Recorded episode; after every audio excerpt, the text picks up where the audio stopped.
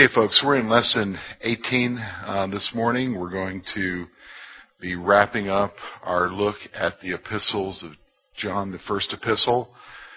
We're going to be wrapping up our study in the first epistle of John. We're going to be looking at verses 14 through 21 of chapter 5 this morning.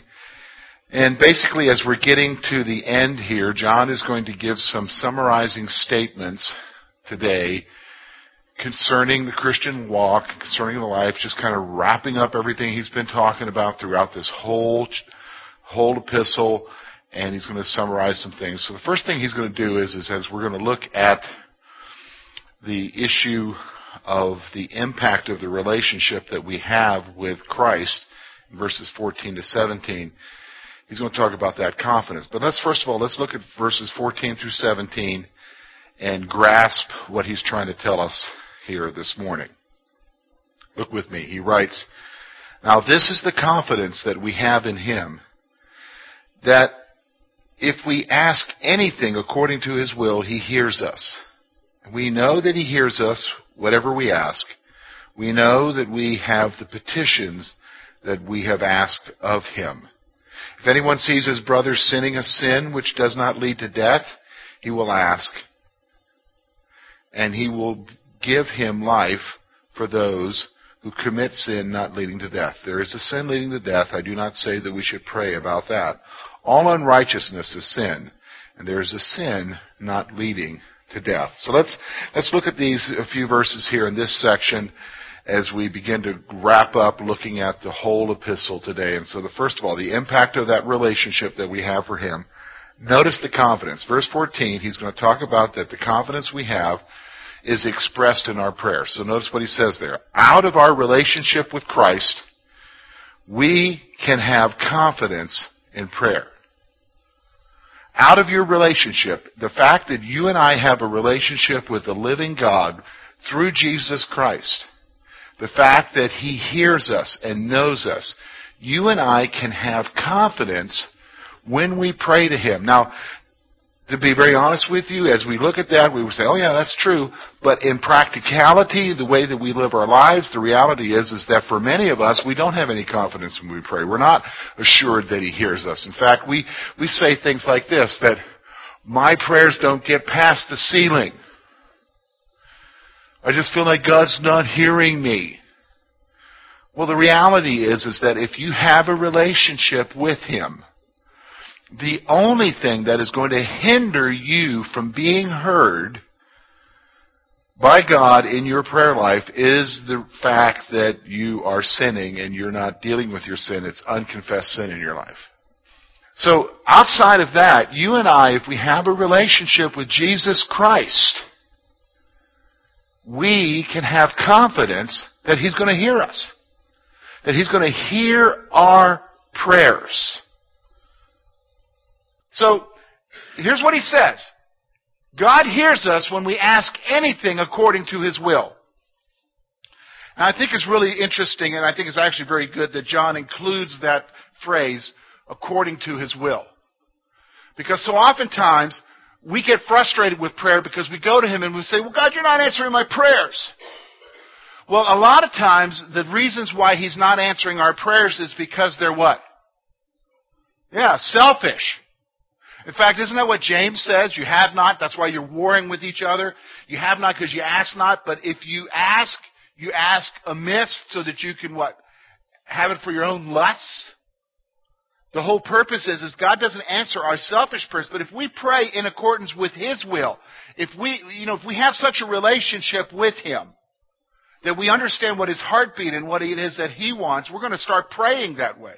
Let me give you an example of what I'm talking about in your relationships with each other, if you are so in tune with each other, the request that you're going to make of that other person for them to do something is usually not going to be self-centered and oriented because if it is, it, what does it do to the relationship?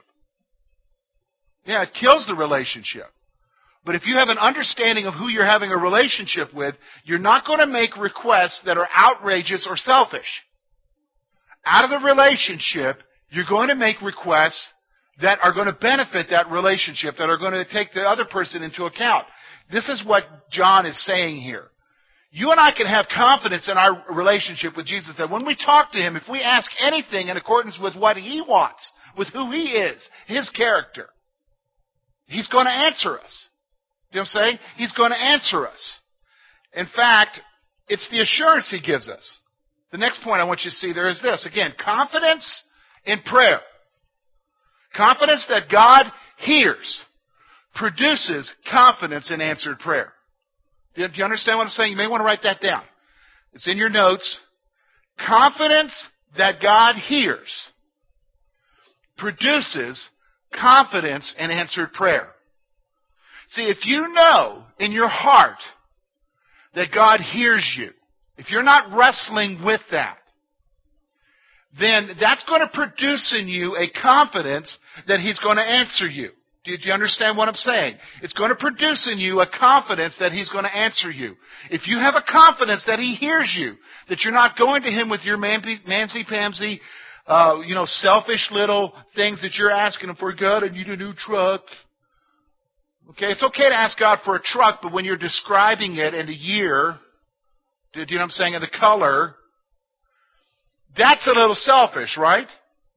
Do you know what I'm saying?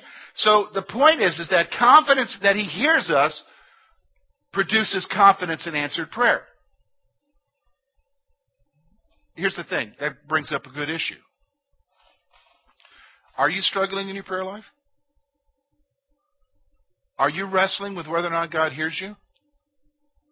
As far as answering prayers? Do you get frustrated because it seems like He's not answering prayers? then you need to go one step back based upon this verse and say, okay, if I'm wrestling with the whole issue of answered prayers, is there a greater issue going on here? Am I wrestling with whether or not he hears me? And if he's not hearing you, then you need to ask yourself some questions biblically. Is there something going on in my life that's maybe hindering my prayers? Like what? Well, Psalm 66 talks about if we regard iniquity in our heart, he will not hear us. Here's another one. 1 Peter chapter 3, I think it's verse 10. He's talking to guys there. He says, guys, you know, love your wives because otherwise he won't hear you. If you're not honoring your wife in your relationship with him and with her, he's not going to hear your prayers. So your answered prayer life is connected to your relationship with others. So it really is a question of if you're not if you're really struggling with God answering prayers in your life, the issue's got to go one step back and say, are you having an issue with confidence in whether or not he hears you? And if there is, then you need to examine some things. You need to examine whether or not you are where you should be in your relationship with him. Because he hears you except in a few instances when you are what? When there's sin in your life. Okay? He goes one step further because he's going to talk about the confidence in prayer and confidence that God will hear you in your prayers. He's going to take it one step further and talk about intercession now. Verse 15 is, is, is a really interesting verse, and sometimes it's misused, but it has to, no, excuse me, verse 16. It has to do with praying for a sinning brother. It has to do with praying for someone who believes in Jesus Christ who is sinning, okay, or claims to G- believe in Jesus Christ who's sinning. So let's look at verse 16 together, and then we're going to talk about this. If anyone sees his brother sinning, a sin which does not lead to death, he will ask, and he will give, that's talking about God, God will give him life, will give him life for those who commit sin not leading to death. There is a sin leading to death. I do not say that he should pray about that. All right, let's talk about this. First of all, you should pray for a brother who is sinning. Bottom line. Here's the thing. Here's there's always an opposite to prayer. Satan always has an opposite to prayer. Anybody know what the opposite to prayer is? What's Satan's opposite to prayer? Anybody have a clue? Lori? Asking somebody else to pray about it?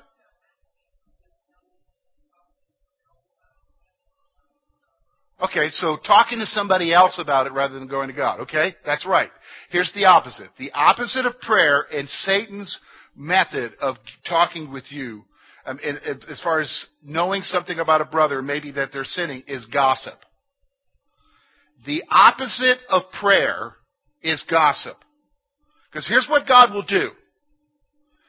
You and I will interact with each other on a daily basis. And sometimes we will interact with each other and we will see that, the, that our brother or sister in Christ is not doing what they should be doing. They're maybe not living their life the way they should be living it.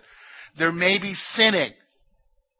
Now, God will reveal those things to you for a purpose. The number one purpose, why? There's actually two purposes. The number one purpose is for you to pray for them. Pray for their relationship with Jesus. Because if they're sinning, if they're in sin, what's that doing to their relationship with Christ? Anybody? Yeah, it's breaking that relationship with Christ. They're not walking in fellowship with Christ. So the first thing you want to do is you want to pray for them. Now you said there's a second thing. The second thing is, is that God will call you to go and talk to them about it. Go and talk to them and say, "Hey, I'm noticing that you're struggling here. Are you doing all right? It's not, you know, what you're doing is not pleasing to the Lord." Uh, you know, so you go and confront them. Now, usually, what we think of as confrontation is, and some churches have done this, is go and say, "Hey, Brad, I notice you're not doing right." The finger wagging thing. Okay? That's not what we're talking about in confrontation. Because Galatians 6 1 talks about confrontation. If we see a brother who's in sin, we're to go to them with what? Gentleness and meekness. Seeking to what? Restore. The issue of biblical confrontation over sin is always to restore them to what? Their relationship with Jesus. Now the problem is, is that the exact opposite happens in churches, right? When we talk about confrontation in church and people about sin, it's to what? Beat them down and kick them out. That's not biblical. Okay? So, you and I, first thing John is saying is you should pray for the brother who is sinning. Now let's stop for a moment because he delineates two types of sin here. He's talking about sin that does not lead to death and sin that does lead to death. Okay? What's he talking about here, George? Well, there's actually three views. I'll share all three views with you and I'll just kind of sum it all up for you. The first view is is that the sins leading to death and the sins not leading to death comes out of the Mosaic Law. So if you look at the Mosaic Law in the first five books, there were certain sins that were committed that required people to be what? Killed. Stoned. So for instance, the sin of rebelling against your, or back talking your parents would result in what in the Old Testament? You would be stoned. That was a, that was a sin resulting in death. We're all in trouble here, aren't we? As we think about our, uh, the way we grew up and so forth. Alright? So they were sins that were on the basis of the law of Moses that resulted in death versus sins that don't result in death. Okay? That's the one view. That's a view that's embraced by the Catholic Church because to the Catholic Church there are mortal sins. There's seven mortal sins. And then there are venial sins, sins that can be pardoned. If you know somebody who's Catholic, they may talk about it in terms of that if they understand that. Okay? That's really not a good view of what he's talking about here. The next two views are kind of closely close together. The, the next view is, is that the sins leading to death is apostasy. It is someone who has rejected Jesus Christ and rejected salvation as coming through the cross. That's apostasy. He's already talked about that earlier in this letter when he talked about those who are antichrist. Okay? So it's the sin that leads to death is unbelief. Because is there any sin that Jesus can't forgive? No. Except what? Unbelief and rejection of Christ. Okay? Which brings us to the third view, which is closely connected to the second view, is, is that John is talking about those who are committing a sin leading to death are the false teachers because they deny the deity of Jesus Christ and his humanity. They deny who he is and the salvation that comes through him. And so therefore, they've sealed their doom by denying Christ. So it's closely connected to the first one. Okay? So what we have here then is this. Sin that leads to death is the rejection of Jesus Christ as the Son of God. So let me just stop for a moment. You and I are to pray for a brother who's in sin. Bottom line. Satan's opposite is for you to go and talk to someone. In fact, Satan's opposite even takes a little pretty picture like this. I got a prayer request. Please pray for so and so because they're not doing right. That's Christian gossip. There's another term for it. It's called praying them in the back. Do you know what I'm saying? Do you know what I mean? Pray them in the back. The bottom line is, is that you're just falling into the sin of Satan. If you see something, nobody else sees it. God's showing it to you for a reason. Number one thing is what? You pray for them. Number two thing, you go and talk to them. You go and talk to them. And you pray, Lord, I'm going to go talk to them. Help me to get through to them about their relationship, okay? So, but he says, that's for someone who is just sinning. But there is a sin that leads to death. He's saying here that you sh- he's not telling you to pray for them. Let me also say this. He's not telling you not to pray for them.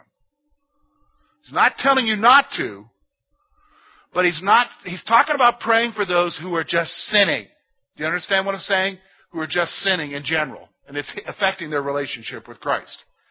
So he goes on here and says, look, if you pray for them, here's what's going to happen. Look at verse 15, 16. He will ask, that's talking about the person who's petitioning, will ask, and he, that's talking about God, will give him life for those who commit sin not leading to death. God will answer. He'll work in their life. James says the same thing, doesn't he? James chapter 5. When it talks about praying for those who are sick, not just those who are sick, but praying for those who are in sin.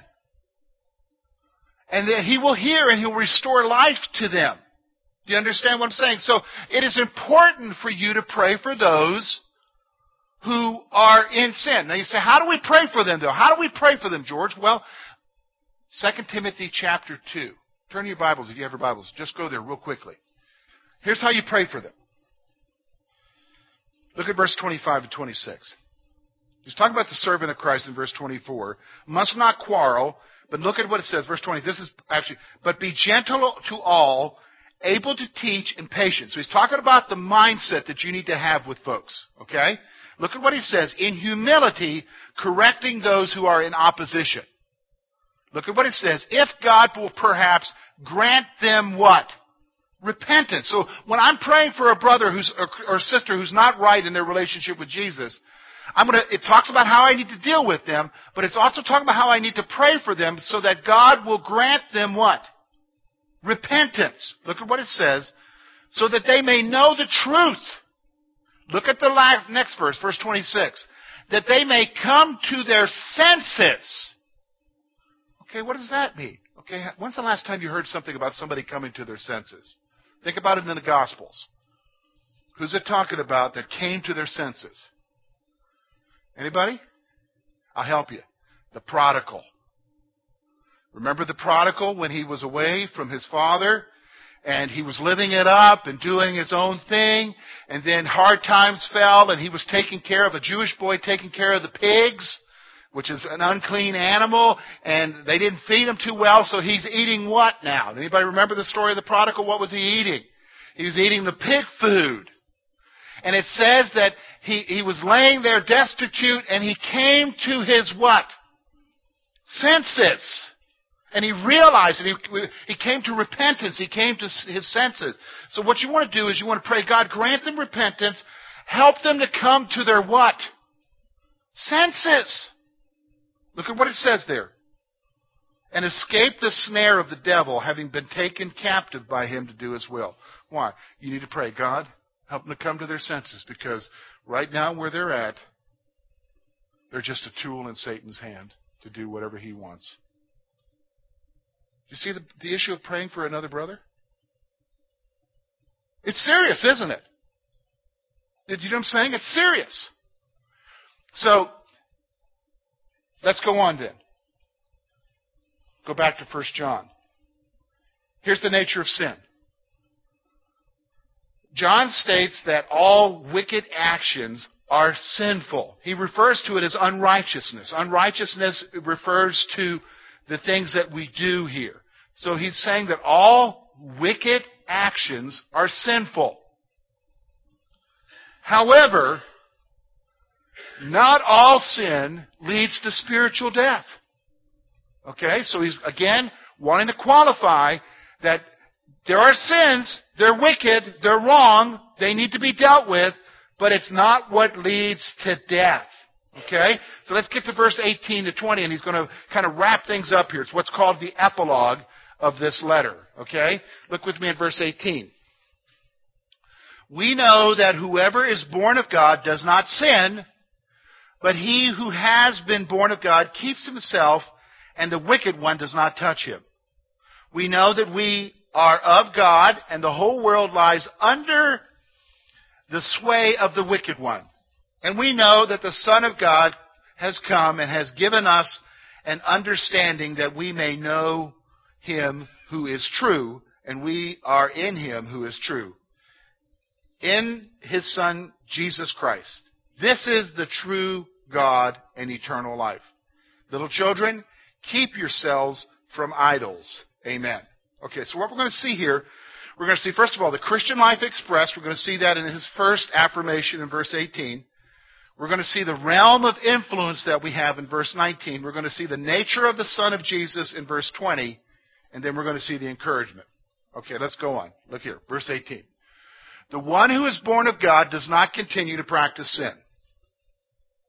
Okay, so he's wrapping it up. He's already talked about this earlier. He's not saying here that you're going to be sinlessly perfect. He's already talked about that in the letter. Remember, my little children, I write unto you that you do not sin, but if you do, you have an advocate. Who is the advocate? Jesus Christ, who is the propitiation or the atoning sacrifice for our sins. So he's not saying that you are not going to sin. What he's saying is, is that if you're a believer, you're not going to habitually be caught up in a sin that marks your life. It's not who you are. You're not going to continue to practice sin. Here's what he says actually. If you are a Christian, and this is where you can tell where people are at, it's their attitude about what they're doing. What do you mean? You could tell the difference between someone who says they're a believer and someone who isn't a believer by their attitude about sin. Because here's what he says. The one who has experienced the new birth actively guards his life.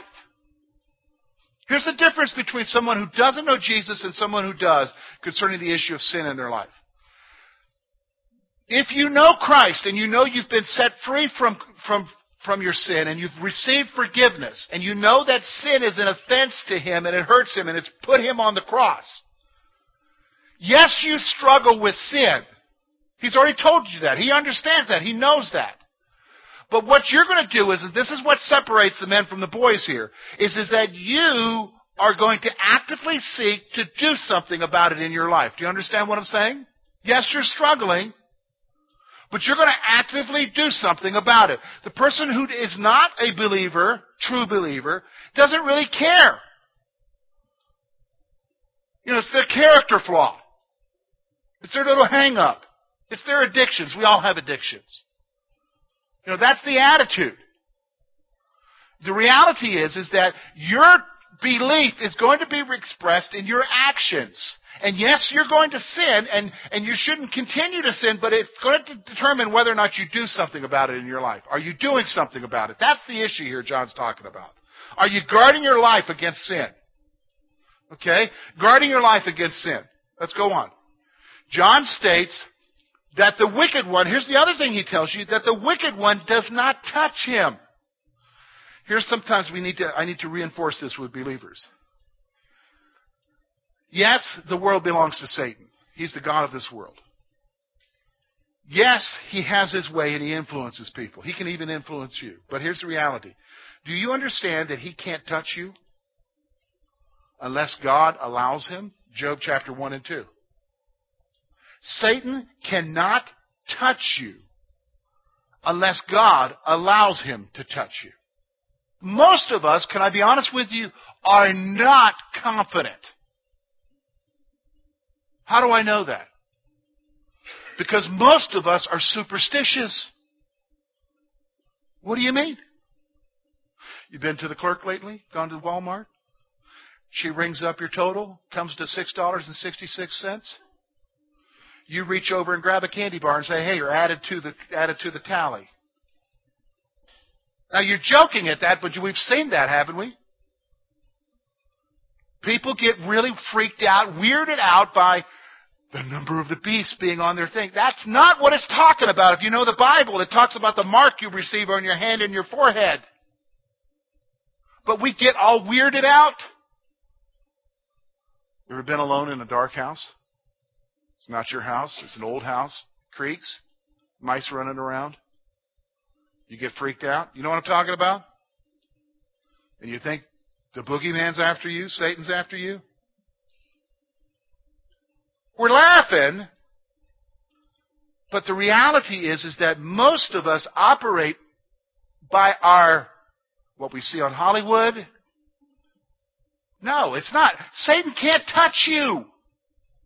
Unless God allows him to touch you. Do you understand? That's reality. You have no clue what's happening in the spiritual world right now. Reminds me of the story. Go all the way back to 2 Kings. You talk about Elisha. Remember Elisha and his and his servant are there and, and the armies of Assyria, of Assyria are coming and and he's all freaked out and worried, the servant is, and Elisha has just come. He's like, Why are you calm? We're okay. And then he says, Lord, let him see what I see. And the servant then sees, and he sees the horizon filled with the chariots of God. Angels beyond number who are there to protect the servant. Do you realize what I'm saying? See, if I have confidence in Him, I know that as a believer, I'm not going to continue in my sin. I'm going to guard my life, and I'm not going to worry about Satan because he can't touch me. Isn't that an awesome thought?